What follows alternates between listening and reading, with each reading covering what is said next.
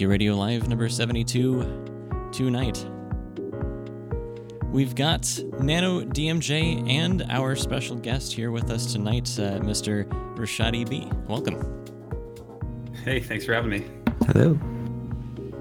I'm I'm like sitting here and it's surreal to actually hear like metal during a live show, like like metal vocals. And bit. then I it's it's it makes me feel complete. well, It does. DMJ did help out with the playlist a little bit tonight, so we've got a, Yes. a few songs as per his recommendation. And You guys are gonna be in for some fun.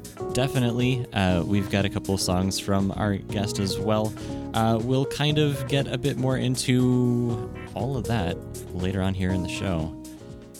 But for now, DMJ, I, I realize that we've we've got a lot. I mean, it looks like we have a lot to talk about. Really, it's just you've been super into a particular game as of late. Yes. Yes. Do you want me to just go into that right up top? You know, I sure. Yes, Okay. do it. Because this because I could get this out faster than what it looks like just on the just thing. get it out of your system. Here we go. Okay, so guys, Touhou Azure Reflections has released on Switch. It is the bomb. Um, essentially, what the game is is a side-scrolling version of the classic Touhou title. So it's a danmaku shooter at its core, but it adds like this bunch of this like really unique like way to play. Um, because instead of you just like shooting and bombing and dodging, you also have something called barrier and Don Danmaku Rush, which allows you to like jump across the screen and just start like literally slashing enemies pretty much, um, like a hack and slash. And then on top of that, you have this equipment stuff. So as you play each play, uh, each go through of the game, you can upgrade whoever heroine you're using with like weird stuff like mustaches and um, what was the other one? Headphones. And you got uh jetpacks and you can just like like shrink your hitbox or you can make uh, power blocks like appear faster and stuff like that it's really neat but essentially the story of the game is it takes place directly after uh embodiment of the scarlet devil um Remilia is trying to get revenge on Marisa and Reimu so again the mist is back but as soon as you go into the mansion something is weird and it's starting to attract everybody into gensokyo uh, not into Gensokyo, but into the uh, SDM to try to figure out what the heck is going on. And um, I think the playable heroines right now are Reimu, Marisa, and Cirno. Um, so if you're into watching Cirno try to solve an incident, there you go. Hmm. Um, Has that ever happened o- before? uh, Fairy Wars Yeah, I suppose so. and uh, Tan Cirno. Uh, no. But uh, I, th- doesn't she like she always tries to solve the incident, but she always ends up just being the boss. yeah. Like I'm on the Um, right side but the wrong side. Yep. Um, the only downside I can find with this game is actually when you put it in handheld mode. Um, the sprites are a little large, so it kind of makes it hard to play. I kind of have you, you kind of have to play it on a TV in order for you to get like a full like register on everything that's going on on the screen because the other thing that makes this game really different is because it's side scrolling enemies come from both sides of the screen so it gets real chaotic real fast as the levels go on um Rather so- than just sort of the top down like your traditional uh bullet Yeah. it, it's actually left and right in this game Yeah. And speaking it's re- speaking of bullet hell, our guest here has an album called Bullet Hell. oh Nice yes Transition. yes because we have to i mean we have to find one somewhere Th- th- we're already out of order technically first of all typically i'll mention hey we have a discord. If you want to join our community you can join us in discord.gg slash gr the gr is for Gensokyo Radio. And we are partnered on there and there's over a thousand other fans that you can just go chat with and uh, it kind of turns a bit into meme central so uh, you know uh, mind the I don't know what, what what's a prominent meme that's that's open these days. Mind mind, mind the gap. Um, I guess gap's still a meme, but Gap's still a meme. That's still that's still a top top, top tier, but um, personally, we're start. It's slowly devolving into cursed memes at this point. So we're getting into cursed images, especially in AWU chat. So, Excellent. so like, if you really want those like cursed memes, boy, let's go. Yeah. I do, though I do have to, rec- I do have to commend the uh, commend AWU. They actually built, tried to like come up with a decent idea for Nothing, a Touhou horror nothing game. good ever comes from a woo. But the Touhou horror game was a good idea. You know, actually, yeah, that was kind of a decent idea. I'll give it that. Wow. Uh, So uh, pat yourself on the back, AWU chat. That's excellent. Uh, all right. So yeah, uh, Bullet Hell is an album from RichaadEB. It's a 14-track album, and uh, we should we'll we'll get a little bit more into you know who our guest is, some of the work they've done, and and so on and so forth.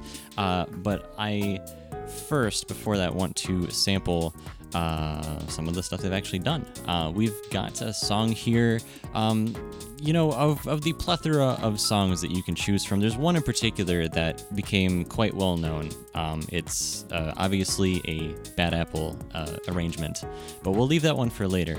Um, so I picked Border of Life because that's actually one of our tribe's favorite um, com- compositions. Our tribe is, if you don't know, the person who actually created the station. He's no longer around to to hang out with us, but um, so I wanted to play that one for him. And then after that, we'll get into some new music as well tonight. A lot of the material that we have is from C94.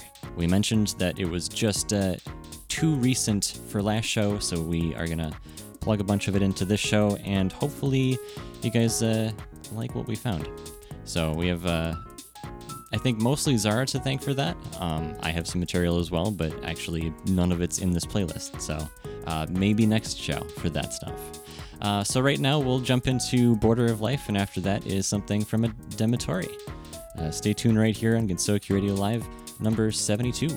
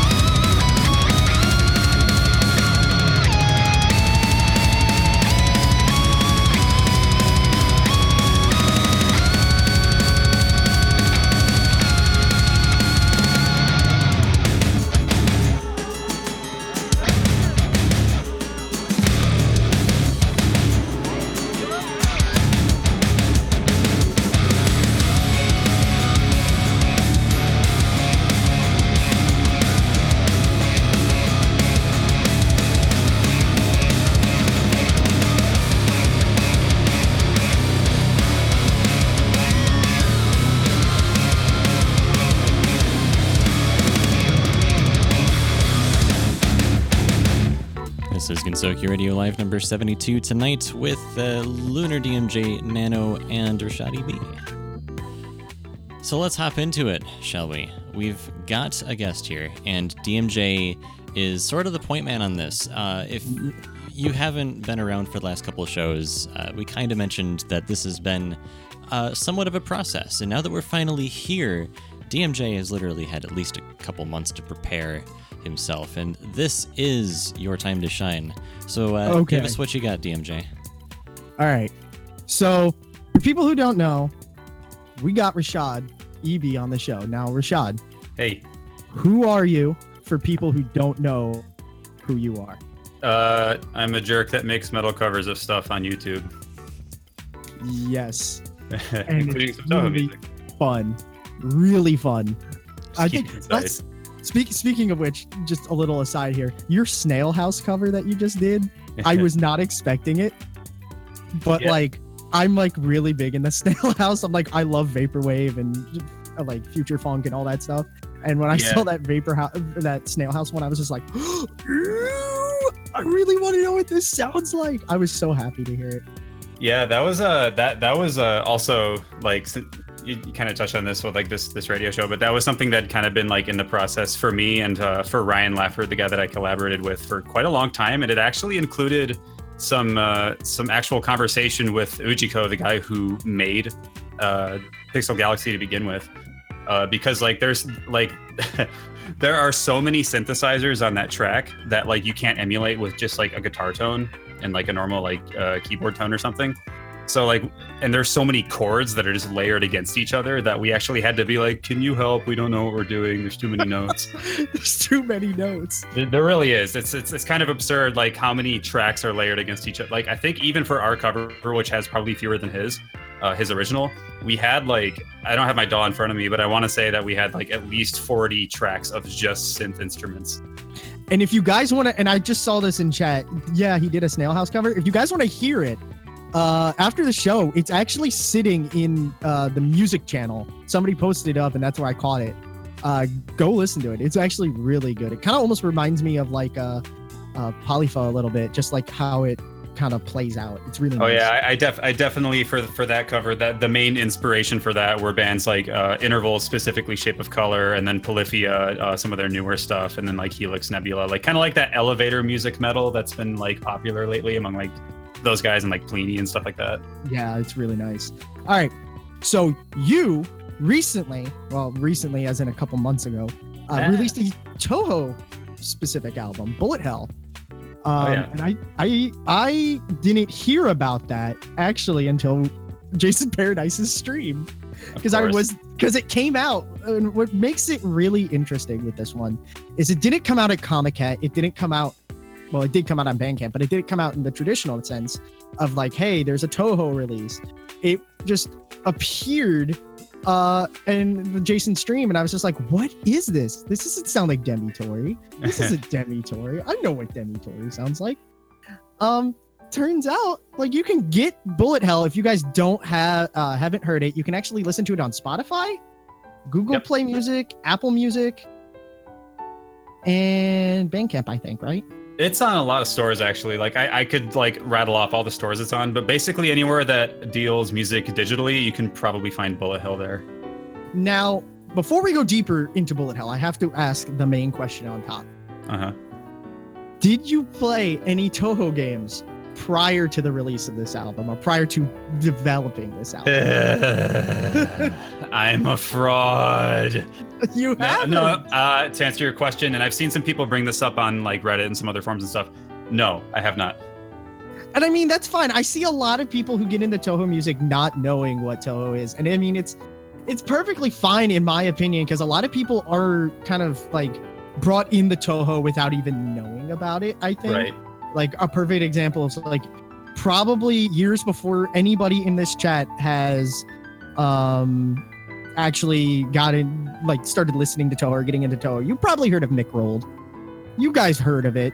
The Ronald McDonald dance thing. Yeah, I know to you and Owen, I know that was mine. I listened to that. Oh, the, the Ronald seventh and eighth McDonald grade. insanity thing. Yeah, that and uh, like I mean, like Bad Apple, like the Bad Apple, I, remember- yeah, I remember everything. seeing that back in like high school, like back in like 2007, 2008 on YouTube, like old school, and being like, I don't know what Touhou is, but this is cute. This sounds really cool. Yeah, yeah and um, I I just think that you know, I mean, it's it's and I mean it's perfectly fine to get into Touhou music and to make Touhou music without actually like playing the source material, but like in my in my opinion, I think what makes Touhou really um, unique is the fact the way the way Zun approaches the games, where it's like I don't I make games to sell my music, right. so it's pretty much like it's a I, I consider Touhou more of like a musical experience as well as being like this guy's a madman. He's doing this all himself. Well, well, yeah, it certainly is, and like, there's there's a lot that I, I could ramble on forever about the importance of soundtracks to video games and how they can affect your perception of video games.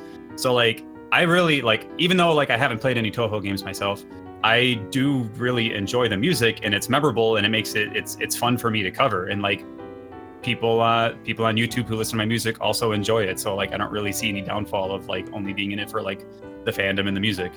Well, okay, so this is actually really interesting because this goes into another topic that I'm like kind of on as of late. Do do where do you think fan and this is not this is not just Touhou music. This is like general all music. Where do you think because you're really big into this, the Mhm. fan arranges and fan made remakes of music fall in the scope of like the whole musical genre. So like compared to like, you know, I don't go out and hear Slash doing a cover of Mario. I mean, he probably done it in the past, but he doesn't like advertise it, you know. And I thought that was really interesting. And I think like I want to get your take on where do you think fan arranges fall in the I guess a hierarchy of music? Is it is it not getting the attention it deserves versus you know you know actual like bands or Um, is it comparable at this point now at least Uh, in 10 years Well, that is a very open ended question. And that's another thing that I could talk forever about.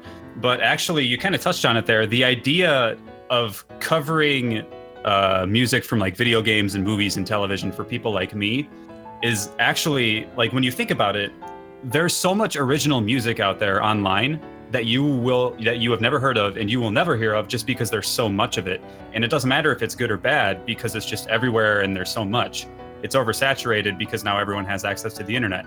But when you're making covers of music that people are already familiar with, they come because they let they have an emotional uh, connection to the music and the thing that the music is from, as opposed to the artist. So really, like for people like me, like when I cover Touhou music, uh, like I, I attract fans of the series, and then they discover me. So it's it's it's beneficial for me but in in terms of like do i think it's comparable to like mainstream pop radio music?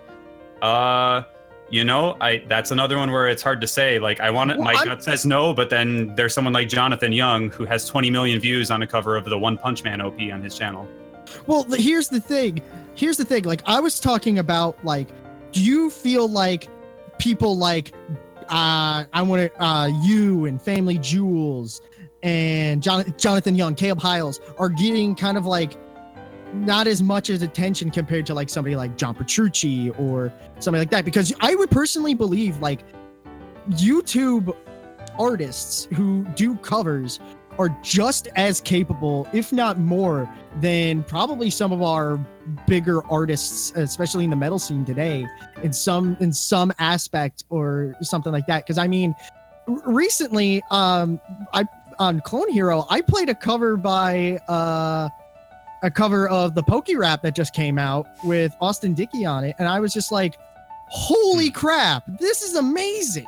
yeah and I was just and, and I was just thinking to myself, you know, fan music. I think, I guess music, the the music snobs out there look down on it. Like, I I, I guess there's like like that's already been done. Do something new. I think that's what they kind Um, of. I, I, I don't know if I get that impression. Like, I, I don't like the first part of your question. Do I think that cover art, if I'm understanding correctly, do I think cover artists and cover musicians like myself uh, receive less attention than we're entitled to?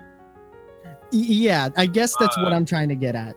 Um, I, I think that would have to go on a case by, case basis because like there's some there's some cover channels out there like Frog Leap Studios, Jonathan Young, they get millions and millions and millions Oh of views over the course of a month, like so many views. But then there's a lot of artists out there uh, who put out consistently good work, and yeah, I would say that they don't receive enough attention, at least in my opinion. And I could name a few here if you don't mind me dropping some shout outs. Oh yeah, totally. Drop some names. All right. So if you're not familiar with uh, Ryan Lafford, he's someone. He's the guy that I did the Pixel Galaxy cover with. He only has like 3,000 subscribers on his channel, and he does amazing work. Toxic X Eternity is another metal guy. Some of you are pro- uh, probably familiar with. Yeah, he's amazing. Go check him out.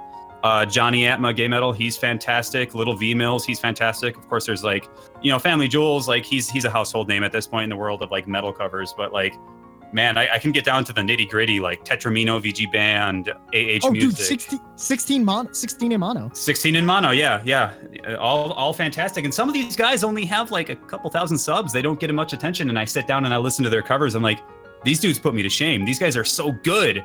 Like, so I think it's really like a case by case thing because of the nature of YouTube and the nature of like music finding an audience is just it's so. I don't want to say luck based because that sounds dirty, but like it, it's just you can't really tell. You know, like that. I can't really give a specific answer to that. Yeah, I- yeah, I I can I can get that because like, and and here's something I I, I kind of also think about. A lot of times when I look at cover cover videos, especially people like you know you or Mhm. FamilyJules or um, even Frog Leap Studios, it seems like you guys have a lot more fun in the process of making the music because you seems like you guys have like a lot of attachment to the music um, going into making it. So I, I feel like does that that um attachment to that music help you go into the process with a better mood compared to like starting from scratch on something you've never done before? Well, this is another instance of like doing a case by case thing because if you ask me how much I cared about uh my cover from like like a Chrono Trigger cover, which is a game that I played a lot when I was a kid and I do have an emotional attachment to because it's nostalgic for me, I would say yeah, absolutely. I think that fuels really good ideas.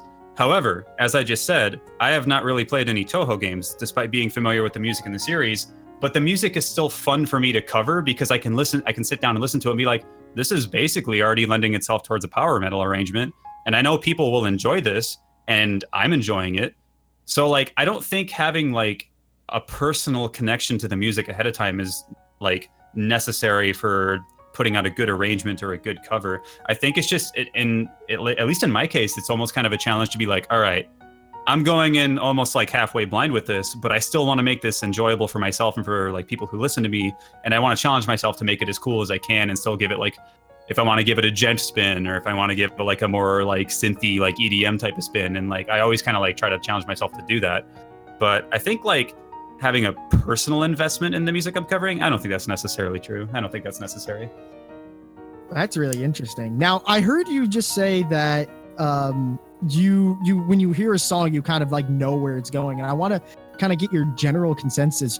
When you heard a lot of the original Touhou music um, from Zun himself, were you sitting there and like sitting there and you were just going through your head, you know, oh, this is good for power metal. Oh, this is good for djent. But were there any times where you were thinking like, you know what, I should totally go off the wall with this? Well, I think uh man, because like like Touhou music is all pretty thoroughly rooted in kind of like that one specific genre of like power metal. At least a lot of the classic stuff that I covered. Obviously, Bad Apple is a little different, but I mean that's not you know that's like the the version I'm talking about is like the popular version that is a cover in its, itself. Um, But yeah, most of the time I sit down, I'm like, no, yeah, this is power metal. This is like I'm gonna add stuff on top of it to make it more fantastic. And I've heard a lot of people be like, wow, this sounds like Dragon Force, or oh, this sounds like Encephalum, or like some like you know like Finnish power metal band. But for me, that's the goal because that music is exciting.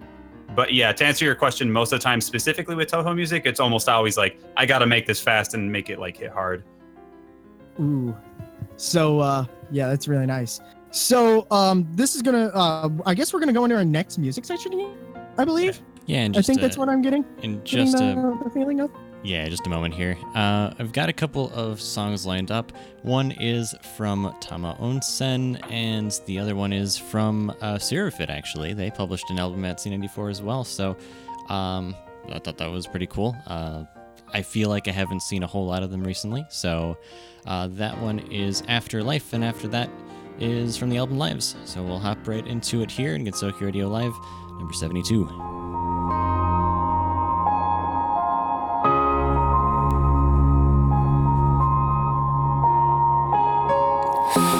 れたことが幸せってとか？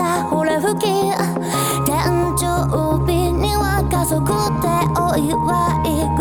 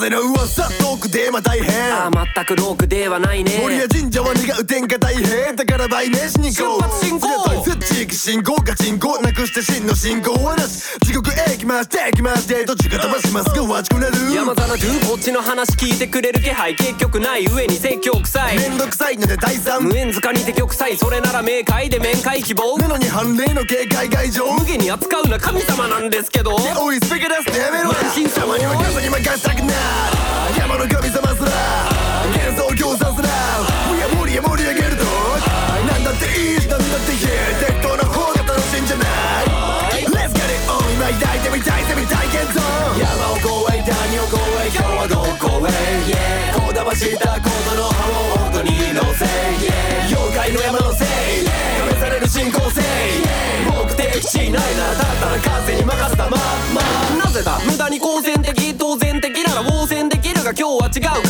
所は地霊殿ダメだわこいつら話聞いてねえ。魔法の森にて食わされた謎のキノコ。普通に死にかけたでも生き残る会話のキャッチボール球種が自由自在でツッコミうざい放置体調刺激通用しない不評被害浴びる前にドンズラっ振り返らずドンスタって。ておい妙蓮寺に何モンスター人形じゃなくてキョンシー。信仰心あるなら勧誘。慎重に。妖怪演芸使えるんとちゃう？ちょっちたぬきの姉ちゃんこっちおい。でたまには風に任したくなる。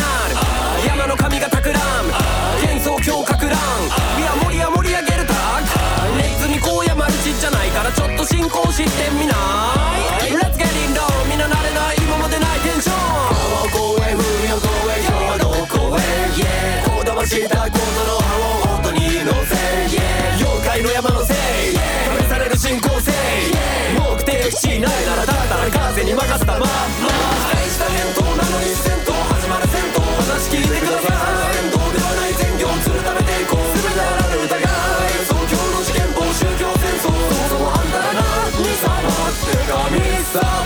まだ見るチェみイなぎるチェーン我が目でチェイ車でチェーンつなげる好奇心非常識か常識の原則みんな会話がダメからせんと今日ほらヘッドホンつけて話聞いてないこっちは知った口で聞いてないビール瓶ガシャンさらい読んでこい忖度話のんなやつゴンバイ可愛がりなら代わりに時にはうざから見てから回りドンパチやってみなく力で任せ御柱と未釈寺様にお任せ外より結構劇的進行はでも健康一滴我らがもうリーヤー神社真面目にやってるけどたまには風に任したくなる。山の神様すら。欲望が爆発いや盛り上盛り上げるタッ北から西から南東端から端まで楽しみ抜く Let's get in go ほら陽気な盛り上げの最先勝歩み止めさっちの方へ期待を込め Yeah こだましたことの葉を音に乗せ。Yeah 妖怪の山のせい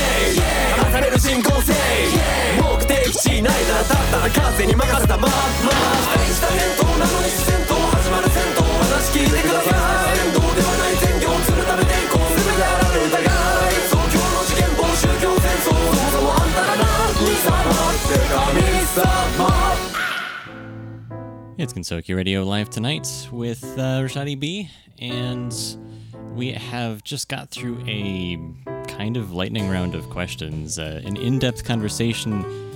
sort of, if you will, about Yeah. all things related to fan arranges and their prominence and credit to people who do covers of different things. I, it's very interesting. Um, but I think you had uh, a couple more here, and then we'll kind of move on to our community submitted questions, which are through our forums. Now, if you haven't submitted a question right now, we've only had a couple people actually do this, but. Uh, Feel free to let us know if you've got just a short, simple something or other. Heck, it could be what's your favorite color. I don't know.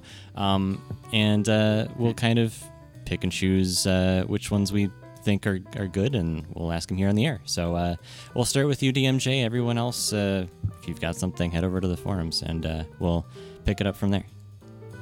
All right. So Richaad, Hey. first thing first things first. What was your favorite song on this album on Bullet Hell? That was your favorite to arrange.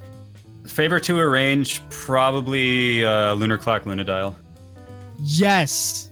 because Yes. like it that ended up uh, just being way more fun than I thought it would be. And I don't know if any of you are familiar with the band Protest the Hero, but it, reminds me a lot of a Protest the Hero arrangement. I know so much about Protest the Hero. Thank you. Ah, Bruce. good. Um, what's really actually interesting was Lunar Clock Lunar Dial out is like the most underrated Sakuya theme I think out there because everyone's like, "Oh, Night of Nights, Night of Nights." I love Lunar Dial. Oh, it's so good. And this one is easily the best that I've heard. I I thank you. dig it so much. Also, going kind of back to the um, question about did you play Touhou previously? Did you actually also listen to any uh, Touhou circles going in to kind of get a general idea of where a, lo- a lot of the space within the Touhou metal scene fits? Because I know uh, Jason Stream plays a lot of Demetori, and I Mhm. don't know like how exposed to the Touhou m- s- music circle world you are. I was I went in completely blind aside from the few like like I said like I had heard like the Bad Apple thing back in high school and I was familiar with like the Ronald McDonald Insanity thing and then just a few stray uh not even covers just songs here and there and I was like throughout the entirety of all of that I was just always like what what what is Touhou Yeah. But I- nope, I- I, I, uh, went in blind. Oh man. Okay, so Uh, if if I may then, as a follow up Yeah. to that, because it's interesting how we've sort of mentioned here on the show before that a lot of people in the West, if they know about the games, just may not know about all of the fan creations behind it, not just the music, but artwork and, and everything else that goes along with it. But the music in Yeah. particular is is huge. Like at mm-hmm. there is an event in Japan called Comic Market or Comiket for short, and at you know for for several years in a row, Touhou Project was the largest like fan, the IP represented by the fans. So That's really cool. yeah. Yeah, I, I find that like the most interesting thing where it's like this one game made by one dude has the largest following at And- their and- version of Current day, I, current yeah. day, I think it's still the second largest or something. Yeah. Um, I haven't That seen is the really wild. latest, but yeah. yeah. Um so there's the question that I think is on everyone's mind. How did you get Cristina Vee on a cover of Bad Apple? I thought that was like the coolest thing ever. Like well, what's that story? Uh, it's not as fantastic as you might expect. Uh, I uh, had a mutual friend that I knew through like Jonathan Young and some other people who had a connection to Cristina Vee, and I was familiar with her vocal cover from you know several years ago that everyone seems to be familiar with, and I was like, no, that may kind of that might be kind of cool if if if she wanted to reprise her role for that. So I literally just asked the mutual friend like, hey. Uh, I know this is kind of weird, but could you ask Christi- uh, Cristina if she'd be at all interested in doing another cover of Bad Apple and like make it metal? And then like, she actually got back to me like pretty quickly, and he was like, "Yeah, dude, let's do it." Like, it was pretty just like cut and simple. Like, Oh man, because like that is easily one of my favorite. Like if you were to pick any track on this song, it has to be that Bad Apple cover. Because there's like this little like after you do like the intro, there's like this bridge where you do like this djent, and I was just like, I'm glad, I'm glad you dug it. Oh, I so dig it. I hope that sound was a, was a good thing. I'm not actually sure. Oh yeah, that sound was a good thing. Okay. I, I I make a lot of weird noises with my mouth just Uh-huh. in general outside of the show, and it's much weirder than that. Okay. So let's, um, so I guess let's get to some uh community questions. Let's see what the see what you guys on the forums asked. All right. We uh let's see. You guys are a bunch of lazy people that are just gonna leave it to these two folks for the question. So, all right. That's okay. Yeah. Yeah. So we already discussed. We already found out that you know Touhou games. No, we we haven't gone there. Uh, so we can't have a favorite game because of that. Uh, Sorry. Yeah. Uh, of the of the songs that you were aware of, I guess uh, you have a very limited selection to choose from. But was there a favorite uh, song or composition that stood out? Um, not specifically stuff that you've arranged, but perhaps just other things that you've heard out there. Related to Touhou, you mean? That's correct. I mean, honestly, like, uh, like, okay, so like, I'll just preface by saying the the way the the, the idea for covering Touhou music, uh, for me actually came from Temmie Chang. Like, like she was, she, like, she literally, I don't know if you're familiar with her. She's one of the artists that worked on Undertale, and she like, uh, her and I were just like talking on Messenger, and she's like, hey, you should, uh, you should try covering some Touhou music sometime. And I liked, I was like, oh yeah, I, I remember I was sitting in an airport and I was flying back from Mexico at the time. So I just pulled up my phone and it was roaming and I pulled up YouTube and I started just like listening to stuff. And actually, like to answer your question, is like hack as it might sound, uh, the first thing that's going to show up when you search Touhou music is more often than not going to be that Bad Apple rendition. And I listened to that like 10 times. I was like, God, this is so good. And then I started listening to like, you know, the actual in game songs like uh, UNO and stuff like that. And I was just like, this is all so fun. Like, there's a problem with a lot of modern games, in my opinion, that just have lazy soundtracks. So one of the things that really like drew me in, like from the perspective of Touhou music initially, was how energetic and how fun the music was. Uh, so I guess to ulti- I I know I went on a tangent there, but ultimately to answer your question, uh, I'd, I'd say the the arrangement of Bad Apple. Okay, cool. Uh, this next one is a question that I can't easily answer because I'm just not that into the game. So if you can't answer it, that's fine. But the question is, do you have a favorite character from the series? I was hoping you wouldn't answer uh, ask uh, me that. well, Uh, it's not me. man. It's someone else. Well, you're asking me the question, man. No, I'm Eh, just kidding. Um, I don't know. I think Cirno's fun just because everyone like memes on her. It's I don't know. She seems like a fun character. Fair but I, I couldn't honestly give you like a real answer because, like I said, I haven't like played any of the games. well, yeah, and there's also like more than hundred characters or something. So honestly, Yeah, like bazillions. I've only I'm only familiar with roughly with like twenty or thirty. yeah. What about that character on your album cover?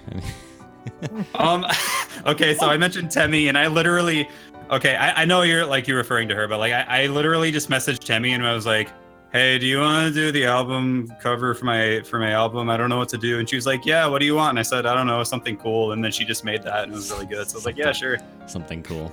Hey, we're I literally told her, "Do whatever you want." Hold on. I do want to interrupt the questions for a minute because I did rem- just remember something really critical I wanted to ask. Um, I noticed that you said that you only have a handful of physical copies of Bullet Hell left. Are they still available?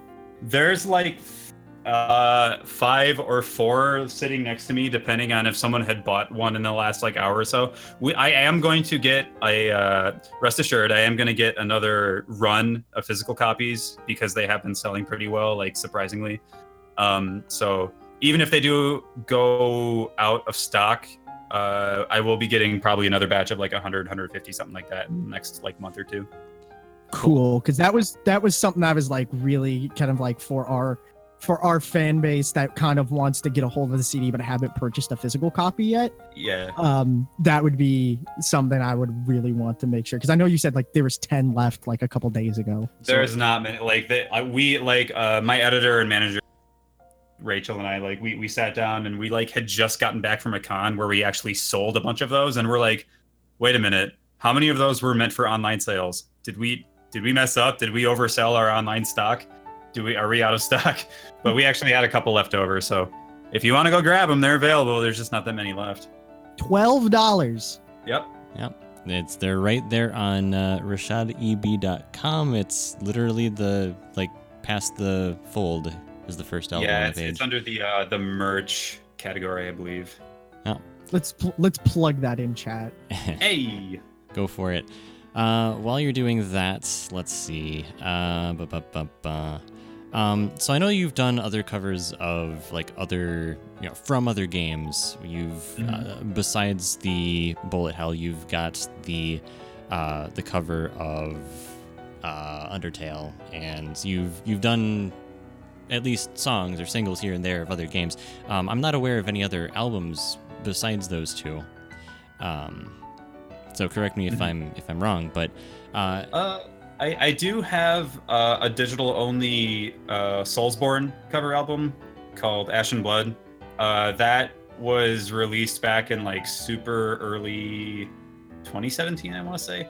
That wasn't really like a huge thing. That was more or less just like a couple covers that I had made over the course of like a couple years and polishing them up and uh, put some new ones on there. And you know, it was fun, but it wasn't like a huge release like Bullet Hell or Determination was.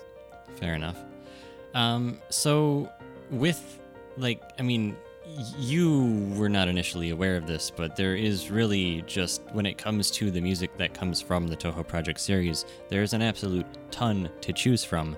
Uh, knowing what you know now, sort of about how that album Bullet Hell has been received, uh, is there any consideration for perhaps doing a follow up to that? Yeah, I've thought about that, and a lot of people have asked me about it. And I've, if it does happen, I've already committed to titling the album "Bullet Hell 2: colon Pellet Heck." Uh, but uh, Yes. that yeah, yeah, because it, it has to happen. Um, but I, you know, I'm not hashtag sure. pellet hack guys Hashtag pellet. Uh, I'm not hundred percent sure about that because like I still plan on continuing to like swing back to doing Touhou stuff every now and then just because it is a lot of fun and I know a lot of people that follow my channel really like my like they they come to expect it.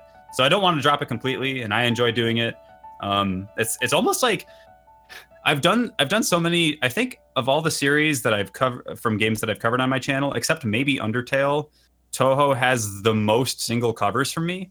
So like I've almost become comfortable with just arranging uh, arranging Touhou music just because it's like it's almost second nature just because it's like fun and I don't know I I, I kind of know what to expect when I'm jumping into a Zun arrangement. So I don't want to say that it's not going to happen, uh, but I couldn't give you a direct answer as to whether or not it's going to happen soon. Fair enough. I'm Okay. Let's let's step back. let's back uh, step back from Touhou Project for a second here, and the, Sure. the question is: Seeing as you covered Persona 5 tracks in the past, have you considered covering songs from, say, the mainline Shin Megami Tensei games as well? Uh, that's unfortunate. I mean, like I played like Persona Five from that like that whole spiel, but like any other games relating to that, including Shin Megami Tensei, like I haven't. Uh, I'm not super familiar with it. I do have a lot of people asking me to cover music from those games, which you know I'm I'm not. I don't have any problems with, so that could happen.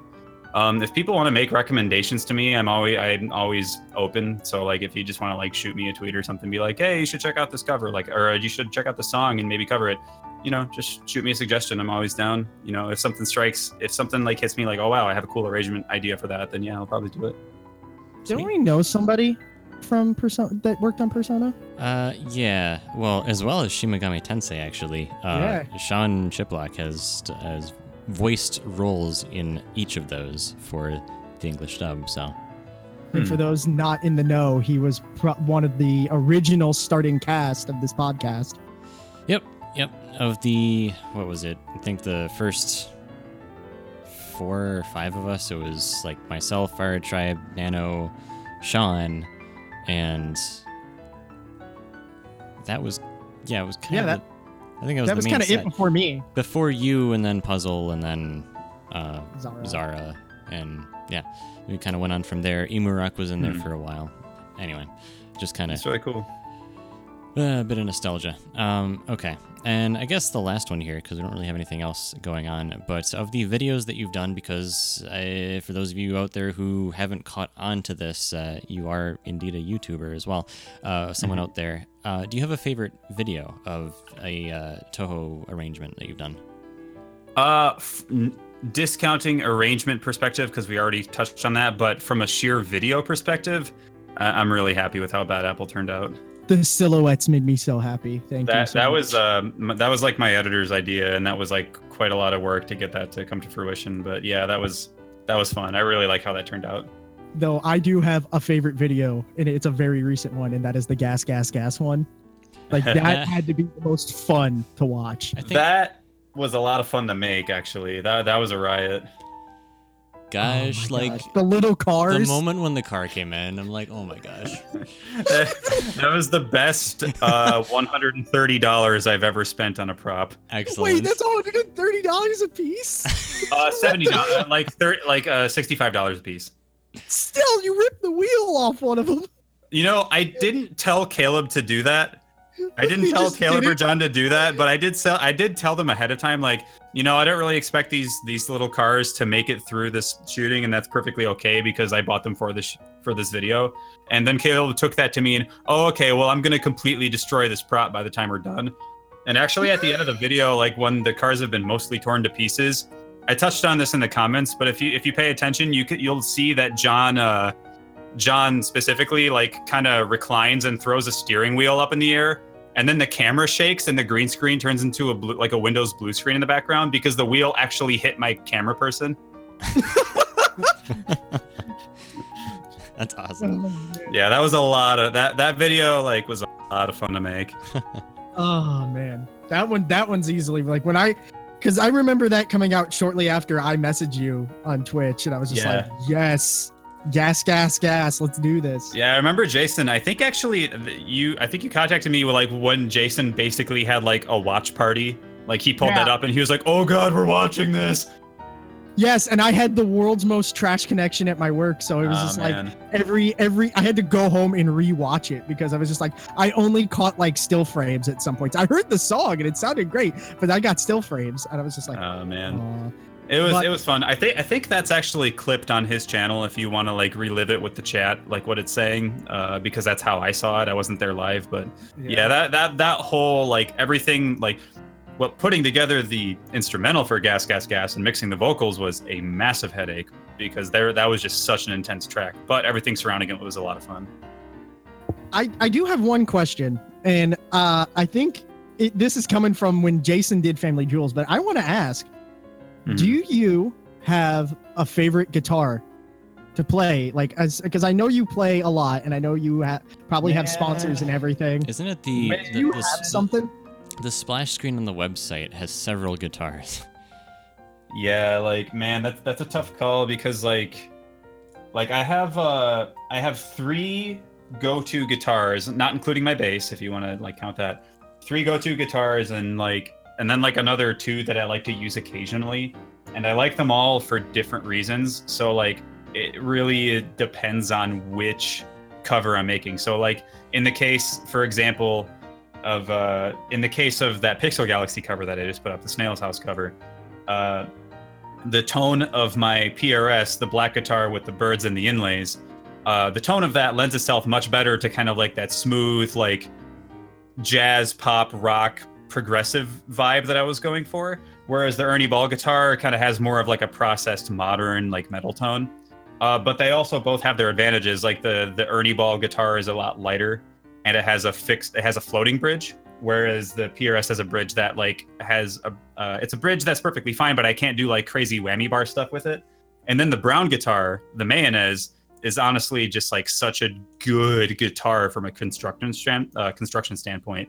And I know this is boring, and you wanted a simple answer, and I'm good. I could Oh blow no, up oh, about no this I actually but enjoy this. I love I love music tech stuff. It's so Yeah, fun to listen to. You know, I, I have so many guitars not because I like to just be like, oh, look at all my like. I I have so many guitars because they all suit a different application of the covers that I'm making, and so right. I it really depends. But like, I think from just overall, my favorite guitar, probably the Black PRS, just because it's so much fun. Ooh. So here's my next follow up question. All right. Sure. Last one here. Okay. Okay. Good. This one's re- this one's kind of like really funny, and I really want to ask this. Jared Dines has his 18 string. Andrew Baena has his 10 string. What is the goofiest guitar that you own? The goof, the goofiest The guitar goofiest, that I own. goofiest guitar. Do you have like that goofy I'm guitar? I'm, that's just like, I'm what- vanilla man. All of my guitars are six strings. You don't, you, but you don't have like an Hello Kitty that you've Nope. tried before or something like that. No, Like, I have. nothing I don't. I don't have any joke guitars. I guess I'm just boring. Sorry. Sorry to Oh disappoint. man. Oh, oh, oh! I do have an interesting story though.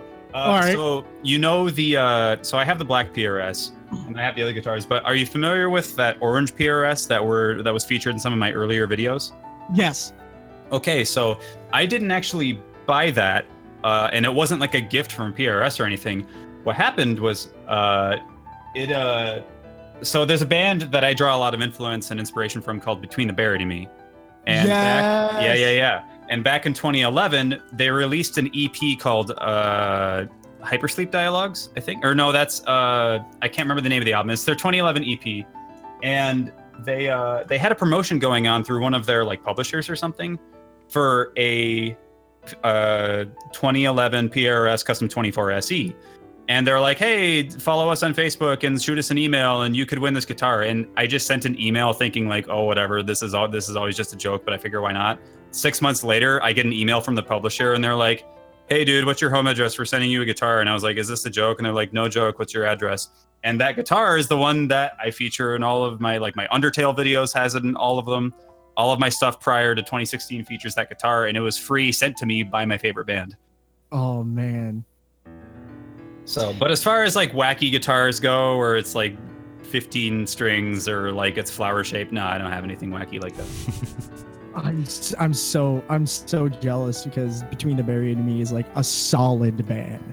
Oh yeah, they're great. Easily, easily, like I got at least four of their records just sitting on my Spotify playlist, and I just have them going sometimes on loop when I was just like, I don't want to listen to Humanity's Last Breath today. I don't want to listen to that whammy pedal anymore. Uh huh. Yep. Um, so I guess throw it back to Lunar if he's got anything else. No, that's about it for this one. That was definitely the largest uh, break we've had so far during the show. Uh, Zara's, or yeah, uh, Nano's gonna switch out. Zara's gonna come in during the next break here, and uh, so let's hop into the next one.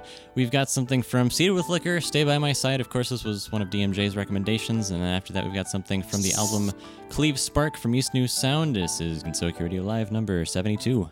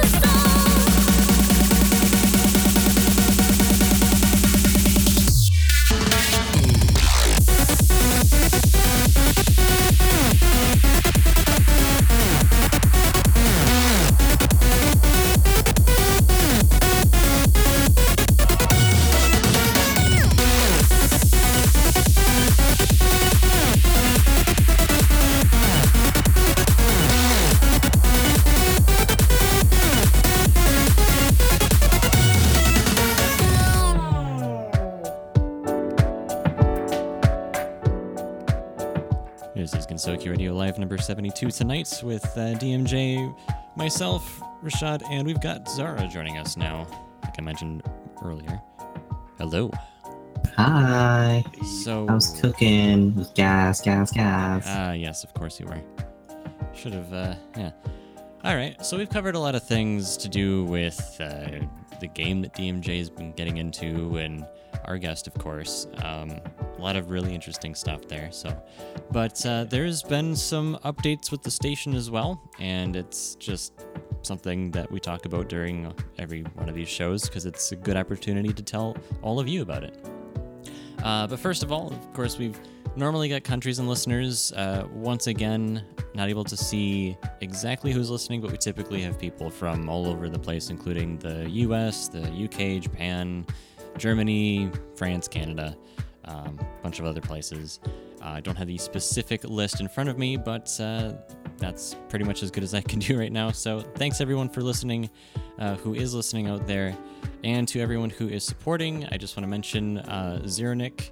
Thank you. He's our sole sponsor for uh, LSM, as well as Meme Slayer, Wanamango, General Coolman, Nose Owner, Mr. Sketchy Edgy, Kagero Days, Arani, Kisone Kinoma, and everyone else who is part of the uh, support group at uh, LSM. If you are interested um, in supporting, if you like what we do here at GR and some of our other side projects that we occasionally mention throughout our community and on these shows and our forums and all of that stuff, uh, you can do so. It uh, is pretty easy to just hop on over to patreon.com slash lunar spotlight media.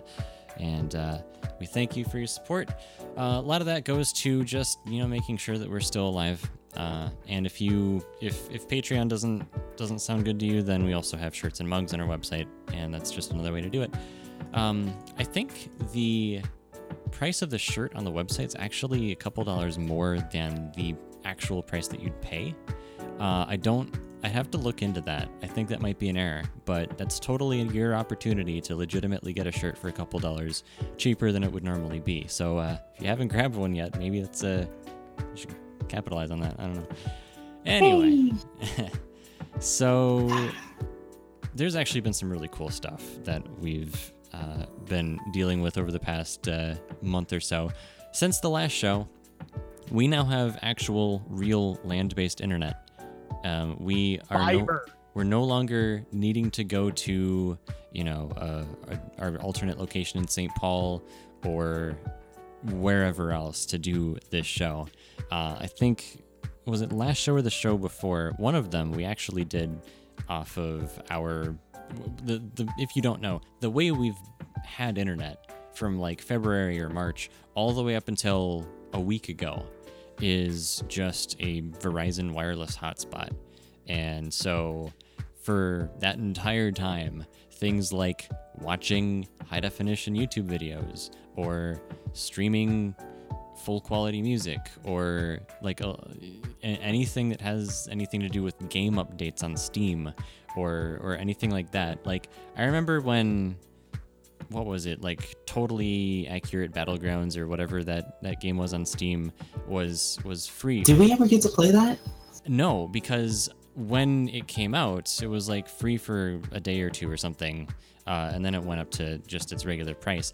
I got it, but I couldn't download it because my connection wasn't good enough, and besides that, like I wouldn't have been able to play it just because even if I had the game, connection wasn't good enough. That's just the way we were living from February up until a week ago. But now, like DMJ, DMJ mentioned, we have uh, fiber.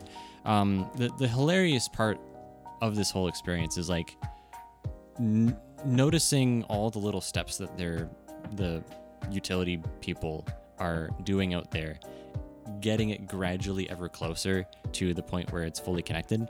So like first the conduit went in, you know, they were digging a trench with this huge like awkward looking machine. Uh, then Dig the trenches, boys. the fiber went in and the fiber like the actual cable was like taped to the side of our house on the box that sticks out out there for like from May up until a week ago. It was just sitting there saying, "I'm physically here, but I'm not actually here." so, and I've got a photo or something I can post later, but like it's just silly because there's just big green X and a bundle of cables, and I can't use anything from it. It's okay. Lunar has consumed his fiber one. Yeah. So how does how does Well- it feel seeing videos in full HD again? You know, it's great because the first time I loaded up a YouTube video was actually something from LTT, and it automatically switched up to 1440, and I was like, wow, I can actually do this. This is ridiculous. Like when I say HD, I mean like 720 was a rare occurrence, 480 was normal, 320 was also normal. Sometimes it'd go all the way down to 144 if like other people were using the connection. That's just that was life. That was reality for like the past 6 months or whatever. Anyway, I'm enough complaining about that. That's all in the past now. We're here in the fiber age and we don't have like blazing fast internet because it's still super expensive out here, but we have good enough internet where I don't have to worry about any of that anymore. And it's- Welcome to Flavor Town. pretty good. Um, so what does that all mean for you guys out there? Well, one of the first things I did when we got this is I worked on some of our back-end infrastructure. We set up a, a file share between all of the staff members at GR. Um, actually, I think it was Atomics in chat who asked this question before the show started. In that, you know, how how does the library at Gensokyo Radio work? Where does all the music come from? Where is it stored? Like, uh, Where does it come from, Cotton Eye Joe? That's not what I was getting at, but okay. Nice. and and the, the the answer is it's distributed. Like some of us, or you know, there, there's a lot of physical copies of albums that we each sort of have. I have some, DMJ has some, Zara has some. Uh, Emu Rock has a ton, and by a ton I mean like a thousand physical albums. It's amazing. He's a madman. He is He's a a madman. madman. I don't know how he does it. and he, He- lives next to me. Fun fact. Well, I, I already told you this, but he was selling that, but he wanted fifteen thousand dollars for it. I know, and I've seen what his connect- collection is, and all of them are in pristine condition. He takes great care of his albums. Yeah, I guess my argument though is that they they weren't new. Like 15 is like Dojin Shop new in Japan. But anyway, whatever. I, think he's trying to re- recoup the. Well, he's, I think he's. he was trying to the, uh, he was I mean, to you can get away with it over here just because of the insane markup that goes into albums that come over here. I'm in this situation. I understand why. I mean, he was trying to like raise money for a down payment on a on a mortgage or something. So it makes sense, but at the same It's- time it's like that, you know, we we used to be able to tap into that. Now we we don't own it because he's no longer part of the staff. So You know what's kind of funny though, and the irony of all of that is the same reason why he sold his album collection is the same way he got his album collection because he goes on Yahoo JP auctions and buys it from people who are either selling them off to pay for houses or selling them off because their girlfriend said they can't have the collection anymore. Hey, the housing market in Japan is big right now. Is it? Yeah, land in land in Tokyo specifically is uh, Well, it's just as the uh, as the population is declining, there's more like there are more and more people trying to buy like second houses. interesting. I, I guess I wasn't aware of the second house thing, but why, why why would people want second houses to like rent them out to other people or what? Well, a house in the city for uh for business, work, stuff like that, and then a house in the country for actually having space. Yeah. Hmm, Okay. That's fair, I guess. So, yeah, w- with all of that, uh, since all of our material is distributed, we have always kind of had this challenge of like, DMJ has new music. How does he share the music with the main library? How does it get onto the station? And our solution at the time was like this file server that kind of sort of worked, but it was difficult to connect to and not the easiest thing to deal with. So, what we've gone ahead and done is we have a much more modern cloud based solution, and that's not like storing it on someone else's server, it's storing it on our server, uh, sort of as a central hub for uh, just making sure that we have the content. Because, like, DMJ, how many times has it happened where you've said, hey, wait, I thought you had that album. How do you not have this?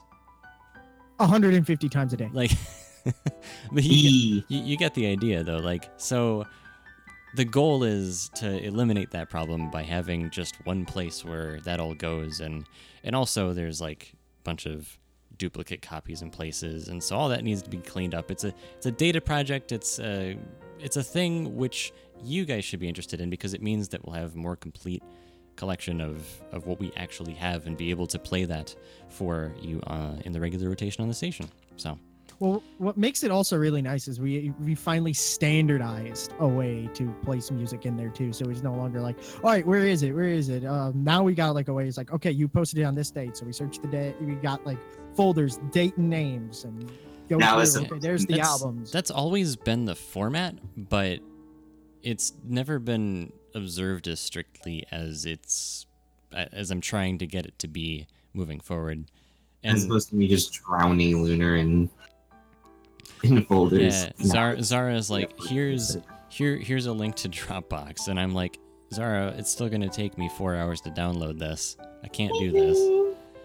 Well, something I'm gonna try to do in the past is uh, in the future. Sorry, is to um because I I have a lot of importation issues with my card.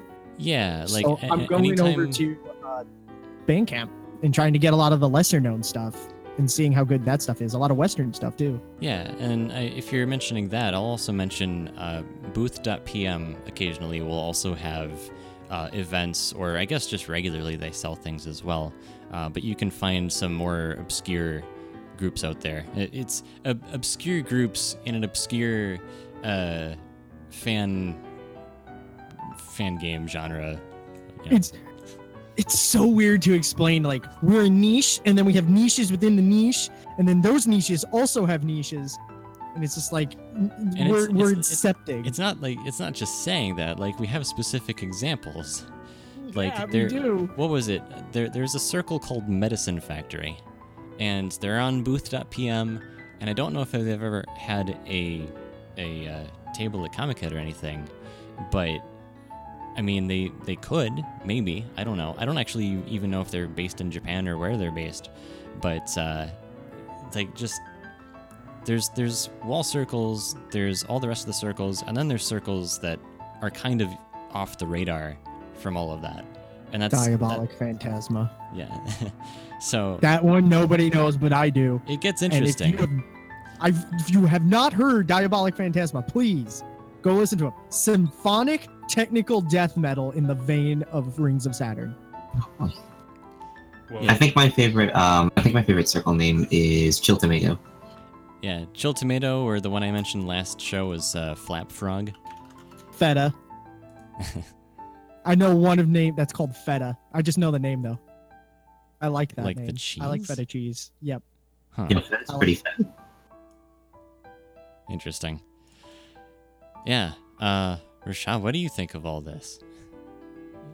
Or- Uh, that was a lot to take in. actually, actually, I don't know. Would would you? I mean, you're you're not really a circle, but it's it's it's almost kind of like it's the Seismics thing, where like he's sure he's part of Kusemono Records, but his album isn't like in our library. It's just classified by the album or by the artist name and not by a circle name. It's one of the only instances where that happens. So like if Richaad's music were ever to end up in our regular rotation, uh, it would just be under I think Richaad. You know, like it, th- there's no circle name that we can use.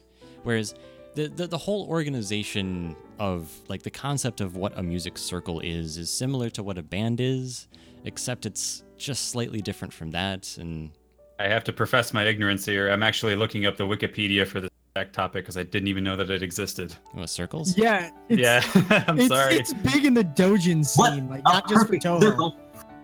not just like for Touhou, but like for in general for all uh, a lot of Dojin stuff. Vocaloid. Uh, I know there's some circles that do stuff for KanColle. Like circles exist just for the sole purpose of releasing fan music What out there. And I perfect circle. oh well, my goodness. I think I, I- feel like circle. I feel like the concept of a circle is, and I could be completely wrong, but more or less, uh, like a circle can be a single person, like like Shibayan, I think was like is an artist name, but is also a circle.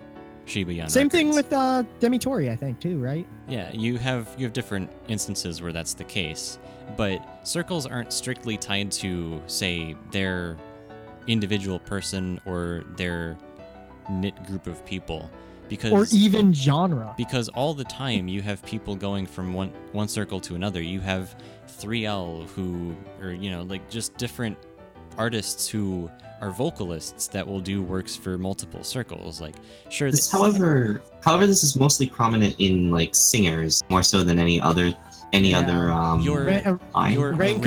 arranger, your arranger Yeah. is going to be more like tied to the circle.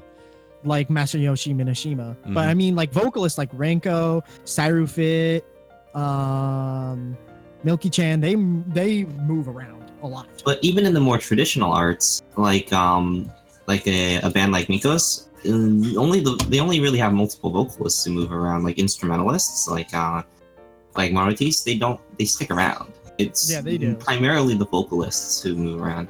Though I do see guitarists move around from time to time, uh, and, and instrumentalists for sure, especially in circles like uh, uh, Thousand Leaves, uh, who do not only amazing power metal, amazing death metal, amazing thrash metal, amazing black metal, they do symphonic orchestrals.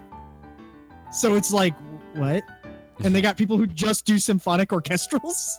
Yeah, that's all. That's kind of the sad story with uh, Ionation, where they're um, he originally started off as a sort of like power metal guy, but then um, the after a staff change, uh, they've transitioned into both um into like jazz and electronica, and the the guy who originally made the death metal is no. The guy who originally made the power metal is nowhere to be found. Fair. So our next song here is from the album Identity. It is from Syrufit again here, and after that is something from the album Grateful Days, uh, Red Moon Ruler, and we'll be right back after that in Security Live number 72.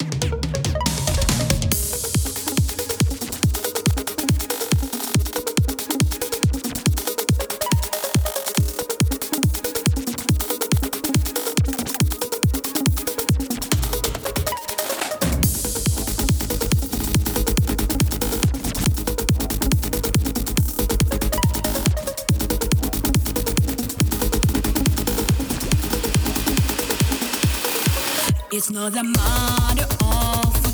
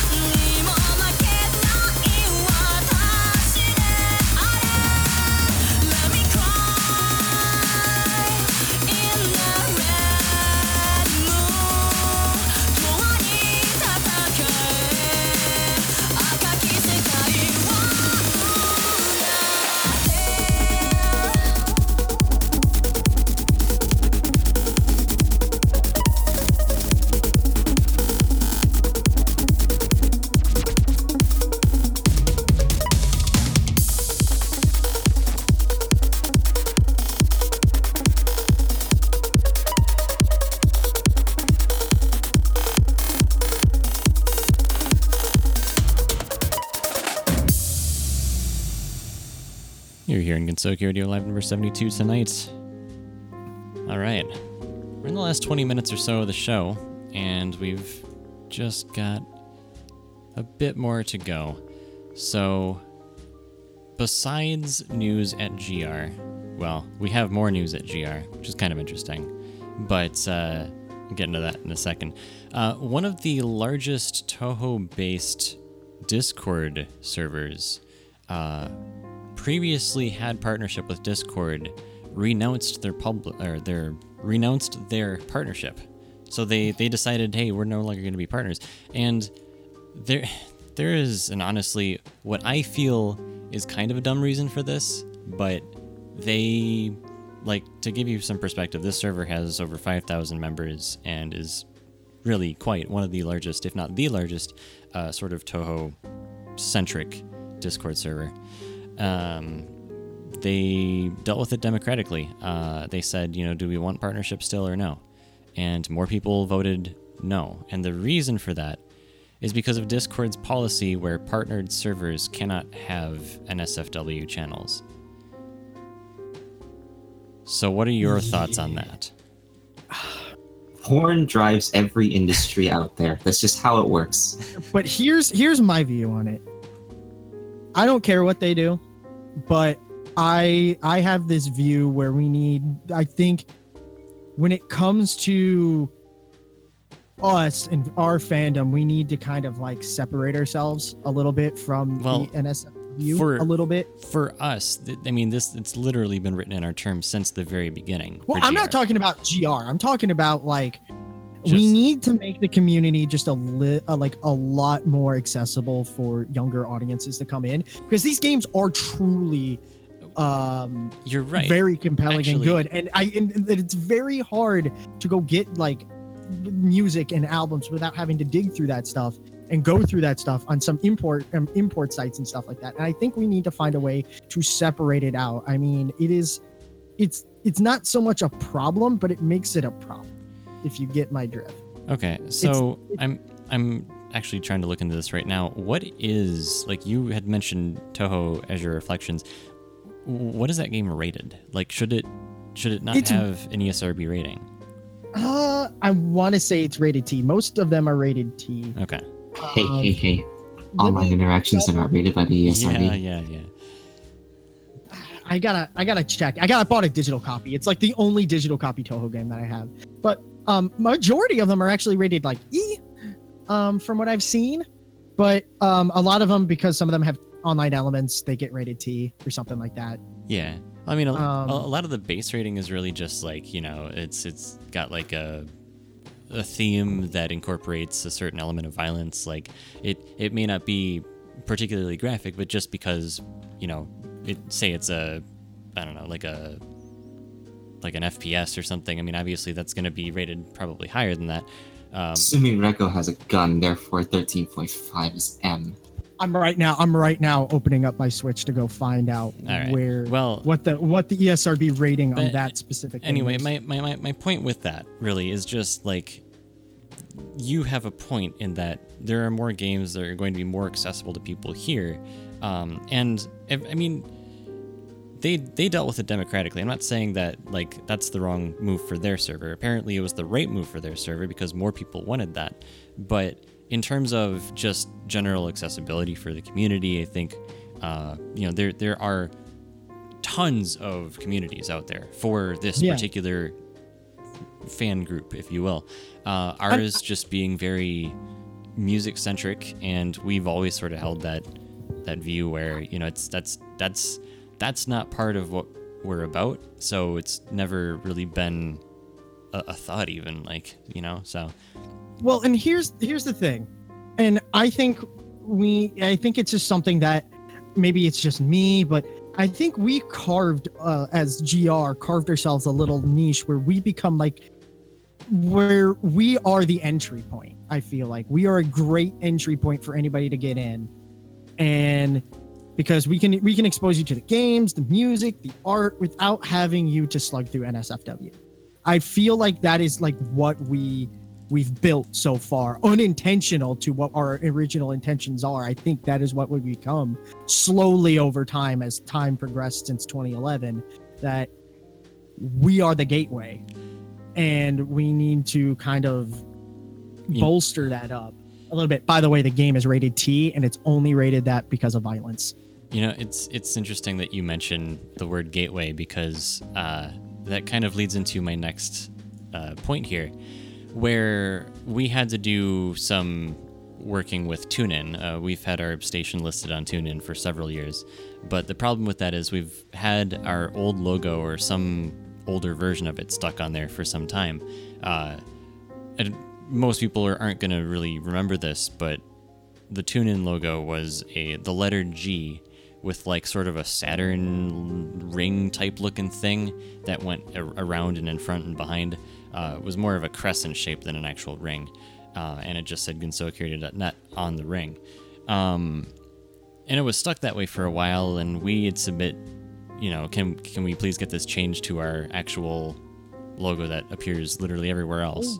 Holy crap, that's an old logo. Yeah, Because that was the logo before I was in. yeah, yeah. Uh, I'm I'm pretty sure there was some other branding that we wanted to put on there, in between th- that letter G or whatever and the current one, which we've had for some time and we actually commissioned. So, um, but so we we finally got through to them and it's changed on there but we had to you know like anytime you submit a change to tunein you also have to re-enter the stuff like the description your endpoints for people to listen to so that tunein knows like how to actually connect to your station and stuff like that and so one of the things we updated and so that I'll be updating sort of across the board is our, our slogan. We've had, well, as of right now, three slogans. The third one being the current one. Um, the the first one was, you know, welcome to the Touhou music universe, and we we sort of mentioned uh, that a little bit here and there, still even today. Like, it's just there is so much music. There's literally. Uh, as of five or so years ago, when we really had a more comprehensive count, we're more than 40,000 songs. Um, I right, we don't actually know how many there are these days, but we're we're sure it's over 50,000 at this point. Like, there's no way it's not. Um, the uh, the one after that was just music games Touhou because those are even still today are sort of three core areas that we focus on. The music comes first. We're a radio station first. That's what we do. The games are such a huge part of it because the music comes from the games. Plus, our community obviously loves gaming. I mean, if they didn't, I don't think they'd really like what we do anyway. But maybe I'm wrong. And the current one is like you mentioned the word gateways is that Gensokyo Radio is your gateway to finding the the best fan made arranges of Touhou music. So it's uh and I think that goes hand in hand with our logo because our, our logo is a tori or a shrine gate, which you'll find many many of them in Japan, and it just has little EQ bars underneath. Uh, and that was designed by uh, Rosanna, and you know she did a great job with that. Uh, she also did one of her handouts uh, in a, a year past, and I think it's, it's great. You know, I'm was quite pleased with it, and so I think we needed to kind of wrap it all together. So I got that done. But the tune-in thing was the main part. I just had you know that was a little extra thing that I uh, did at the same time. Woo! We finally got that done. Yeah. So with that said, um, that's pretty much all we've got for this one. We've got about 10 minutes left in the show. And I know kind of before we end out here, we're going to play one more song from uh, Bullet Hell, the album, Hey, just to get that uh, out of the way and going here. So we can do that either right now and sort of have the last few minutes as sort of the closing piece. Okay. All right, I guess that's what we're doing. Yeah, I guess I guess that would be a good idea, and then we'll close it out because Oh. I'm gonna have to go get pizza soon. DMJ is going to like this one because our next song is from the album Gameholic from Herbivora. Oh, Progressive djent, progressive djent, progressive djent. It's There is a Pokemon song on that album. Yeah, I know. interesting. Uh, it's uh, called The Hidden, and then after that, we've got another one from Richaad, and we'll be right back after that. Gensokyo Radio Live number 72. Stick around.「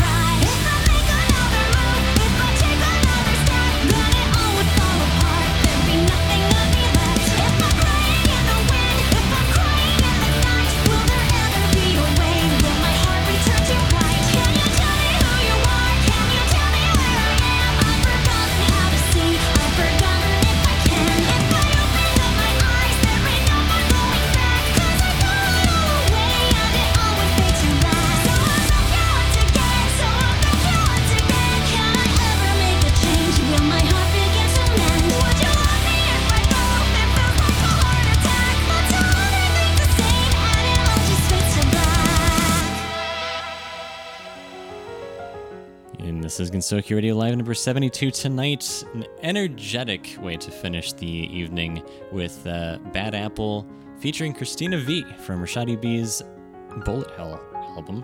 Uh, apparently, people have been ordering it. We did mention earlier in the show that uh, there's only like four or five more signed copies, so if you haven't grabbed yours, you definitely go and do that. richaadeb.com. It's on the front We're on the page. way. you can go to the, the merch tab, and if they don't have any more, then I guess you said you were going to be getting more sometime soon, right? Y- Yeah, yeah, the probably like another uh, batch of like a hundred or so, and like the, the the orders per day have been petering around slightly since the release, so they should be hanging around a little while, but pretty low right now. Hopefully, we we're can here- boost this up with this show. Yeah, that's what we're here to help you with. Yeah. Yeah, absolutely, I appreciate it, guys. yeah, interesting sort of note about that. Uh, there was one, one of our fans has a store through what is it? I think Adagio Dagio Teas, I think it is, uh, where they had like uh, something like forty different um, mixes or flavors of tea, and Huh. they're all Toho themed. They all have like cute little fan art that kind of goes on the tin or or the bag or whatever, uh, depending on what size you get. And um, I, th- th- it was like they didn't give us anything for doing this. I just said, hey, I kind of like what you're doing. Um, I will do this for you, but in exchange, I want to know, like, how we've impacted your sales or whatever. Like, and they said, yeah, sure, go for it, because it's basically free advertising for them, right? Um, and so what we found after about a month of that is that their their sales went up like a a lot. Um, I'm I'm Hmm. gonna say they made at least a thousand dollars more than they would have otherwise. Oh man, So Okay, I heard like I was hearing the progression into a thousand percent in my head. You Like, know- yes, no, no, yeah, same. well, yeah, me too. They, they also said that they hadn't had a sale in a couple months, so it would have been infinite percent technically. Uh, Selling one would have done that, but uh, we got a lot of people on that bandwagon and trying uh, different kinds of tea that they wouldn't have otherwise. So I thought that was really cool. Um, I think that's. Like I'm an not saying it's going to be as big of a signal boost for, for Bullet Hell, but uh, oh, pff, that's it's perfectly fine either I'm way. I'm, I'm happy to be- sure I'm sure there's going to be a few more because of our show and uh, sort of mentioning it here and there. So yeah, Definitely, definitely in here. And before we close out the show, I kind of want to do this. Go sub to this boy here, Richaad. Aw, he is he deserves so much so much love. Oh gosh. he's a great guitarist. He makes fun videos. Totally go check out that snail house cover. I'm dropping it in general. I'm gonna spam it in there. I don't care. At some point, if I get a good car, I'll take you for a ride. well, geez, thanks So- so much, guys. yeah you you you changed like how i kind of almost want to learn guitar almost just a Hey, little you should bit do it. i should i gotta get time i work a nine to five well not a nine to five more like a six to six but still but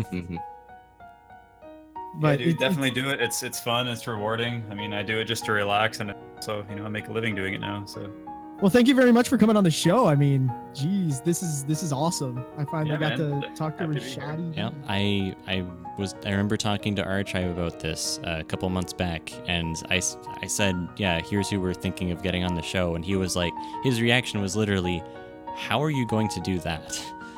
like, so, yeah, just th- ask. yeah, yeah.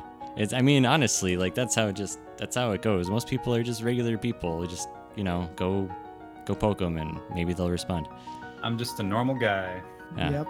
yeah. So, So, if you guys want, if you guys want Bullet Hell, it's on Spotify, Google Play, Bandcamp, iTunes. his website, iTunes, uh, Apple Music. Go listen to this album. It is the easily the most accessible Touhou album for anybody out there to get into. Thank Yeah, you, Richaad, so much label. for coming on. Yeah, yeah, absolutely. Thanks so much for having me again. Uh, see you later, I guess. Yeah. Yeah, I'm gonna just peace out. All right. Thanks everyone for listening tonight. Gensokyo Radio Live number 72. We will see you next time.